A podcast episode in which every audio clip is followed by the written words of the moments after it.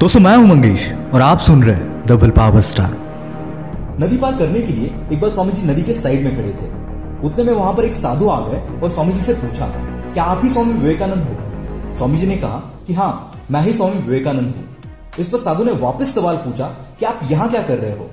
स्वामी जी बोले कि मैं नाव का इंतज़ार कर रहा हूँ, ताकि मैं नदी पार कर सकूँ। इस पर साधु ने जरा शक की नज़र से पूछा, क्या तुम सही में स्वामी विवेकानंद हो? स्वामी जी ने फिर कहा कि हाँ मैं ही स्वामी विवेकानंद हूँ। इस पर साधु ने कहा कि तुम्हारा दुनिया में इतना नाम है, इतने लोग तुम्हें जानते हैं, तुम्हारा आदर करते हैं और तुम एक मामूली नदी पार नहीं कर सकते।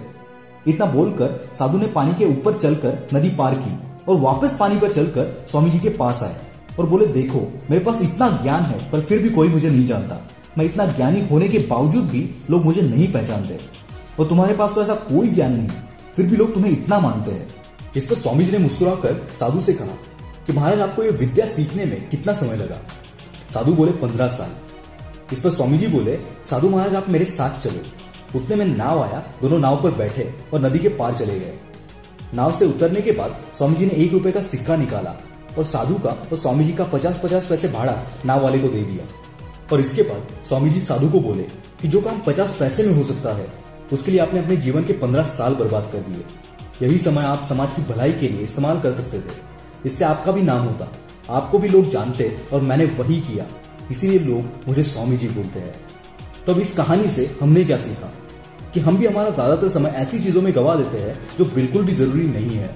हमारे लक्ष्य को पाने के लिए इससे हमें कोई फ़ायदा नहीं होता।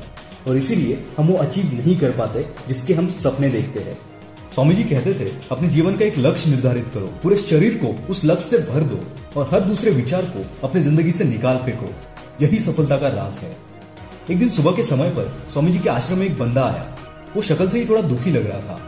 आते ही वो रोने लगा और स्वामी जी को अपनी परेशानी बताना शुरू किया। बंदा बोला स्वामी जी मैं अच्छा पढ़ा लिखा हूँ। दिन भर मेहनत करता हूँ, किसी भी काम में कोई कसर नहीं छोड़ता।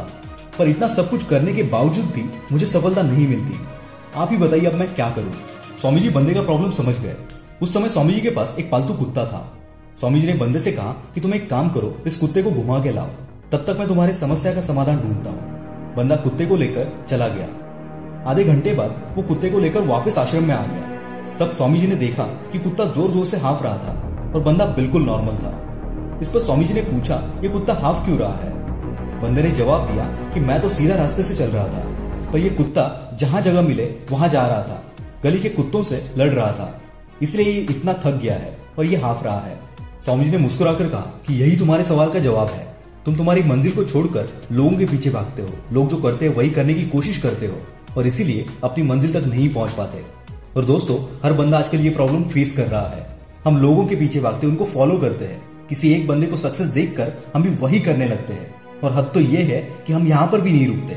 ये सिलसिला थोड़े दिनों बाद रिपीट होता रहता है किसी और नए बंदे को देखकर। और इस सब के चक्कर में हम हमारा खुद का टैलेंट कभी पहचान नहीं पाते। और इसी वजह से हम हमारे मंजिल तक कभी नहीं पहुँच पाते। इसीलिए लक्ष्य डिसाइड करो तो खुद का टैलेंट देखकर, दूसरों की सफलता देखकर नहीं। दोस्तों, एक बार स्वामी जी अमेरिका गए हुए थे। सुबह के समय स्वामी जी घूमने के लिए बाहर निकले और घूमते घूमते वो एक नदी के पास आ पहुँचे। वहाँ पर कुछ बच्चे थे और वो बच्चे नदी में तैर रहे कुछ अंडों के छिलकों पर बंदूक से निशाना लगा रहे थे। पर किसी का भी निशाना लग नहीं रहा था। ये देखकर स्वामी जी उनके पास गए, उनसे बंदूक ली और खुद निशाना लगाने लगे। बच्चे देख रहे थे कि स्वामी जी ये कर पाते हैं कि नहीं। स्वामी जी ने पहला निशाना लगाया और वो एकदम सटीक बैठा। ऐसे ही स्वामी जी ने बारह बार निशाना लगाया और हर बार उनका निशाना सटीक लगता था। ये सब देखकर बच्चे हैरान हो गए। उन्होंने स्वामी जी से पूछा कि आप तो एक सन्यासी हो, फिर भी आपका हर निशाना इतना सटीक कैसे बैठता है? स्वामी जी ने मुस्कुराकर जवाब दिया कि बच्चों, हम किसी भी काम में सफल तब होते हैं जब हम उसे पूरे ध्यान के साथ करते हैं, पूरे फोकस के साथ करते हैं। अपना पूरा ध्यान जब तुम अपने लक्ष्य पर लगाओगे तो कोई भी लक्ष्य असंभव नहीं है। और दोस्तों, ये चीज़ हमारे साथ भी होती है। हम एक ही टाइम पर बहुत से काम करते हैं। और नतीजा एक भी काम ठीक से नहीं होता। क्योंकि कोई भी लक्ष्य हम तभी अचीव कर सकते हैं, जब हम हमारा हंड्रेड परसेंट उसके लिए दे। और फोकस बढ़ाने का एकमात्र रास्ता है मेडिटेशन अगर आप स्वामी जी की लाइफ के कुछ किस्से सुनोगे तो आप समझ जाओगे कि स्वामी जी ध्यान को कितना इंपॉर्टेंस देते थे। क्योंकि यही वो एक चीज़ है जो आपका दिमाग तेज करती है और आपकी प्रोडक्टिविटी बढ़ाती है। स्वामी जी इतनी सारी चीज़ें याद रख पाते थे, इतना अच्छा सोच पाते थे। इसका एकमात्र कारण था स्वामी जी का फोकस और इसी फोकस के दम पर नरेंद्र दत्त नामक एक शख्स को दुनिया स्वामी विवेकानंद के नाम से जानती ऐसे इंस्पिरेशनल और लाइफ लर्निंग लेसन मैं आपके लिए लाता रहूँगा। अगर आप इन्हें मिस नहीं करना चाहते तो विल पावर स्टार को फॉलो ज़रूर करना।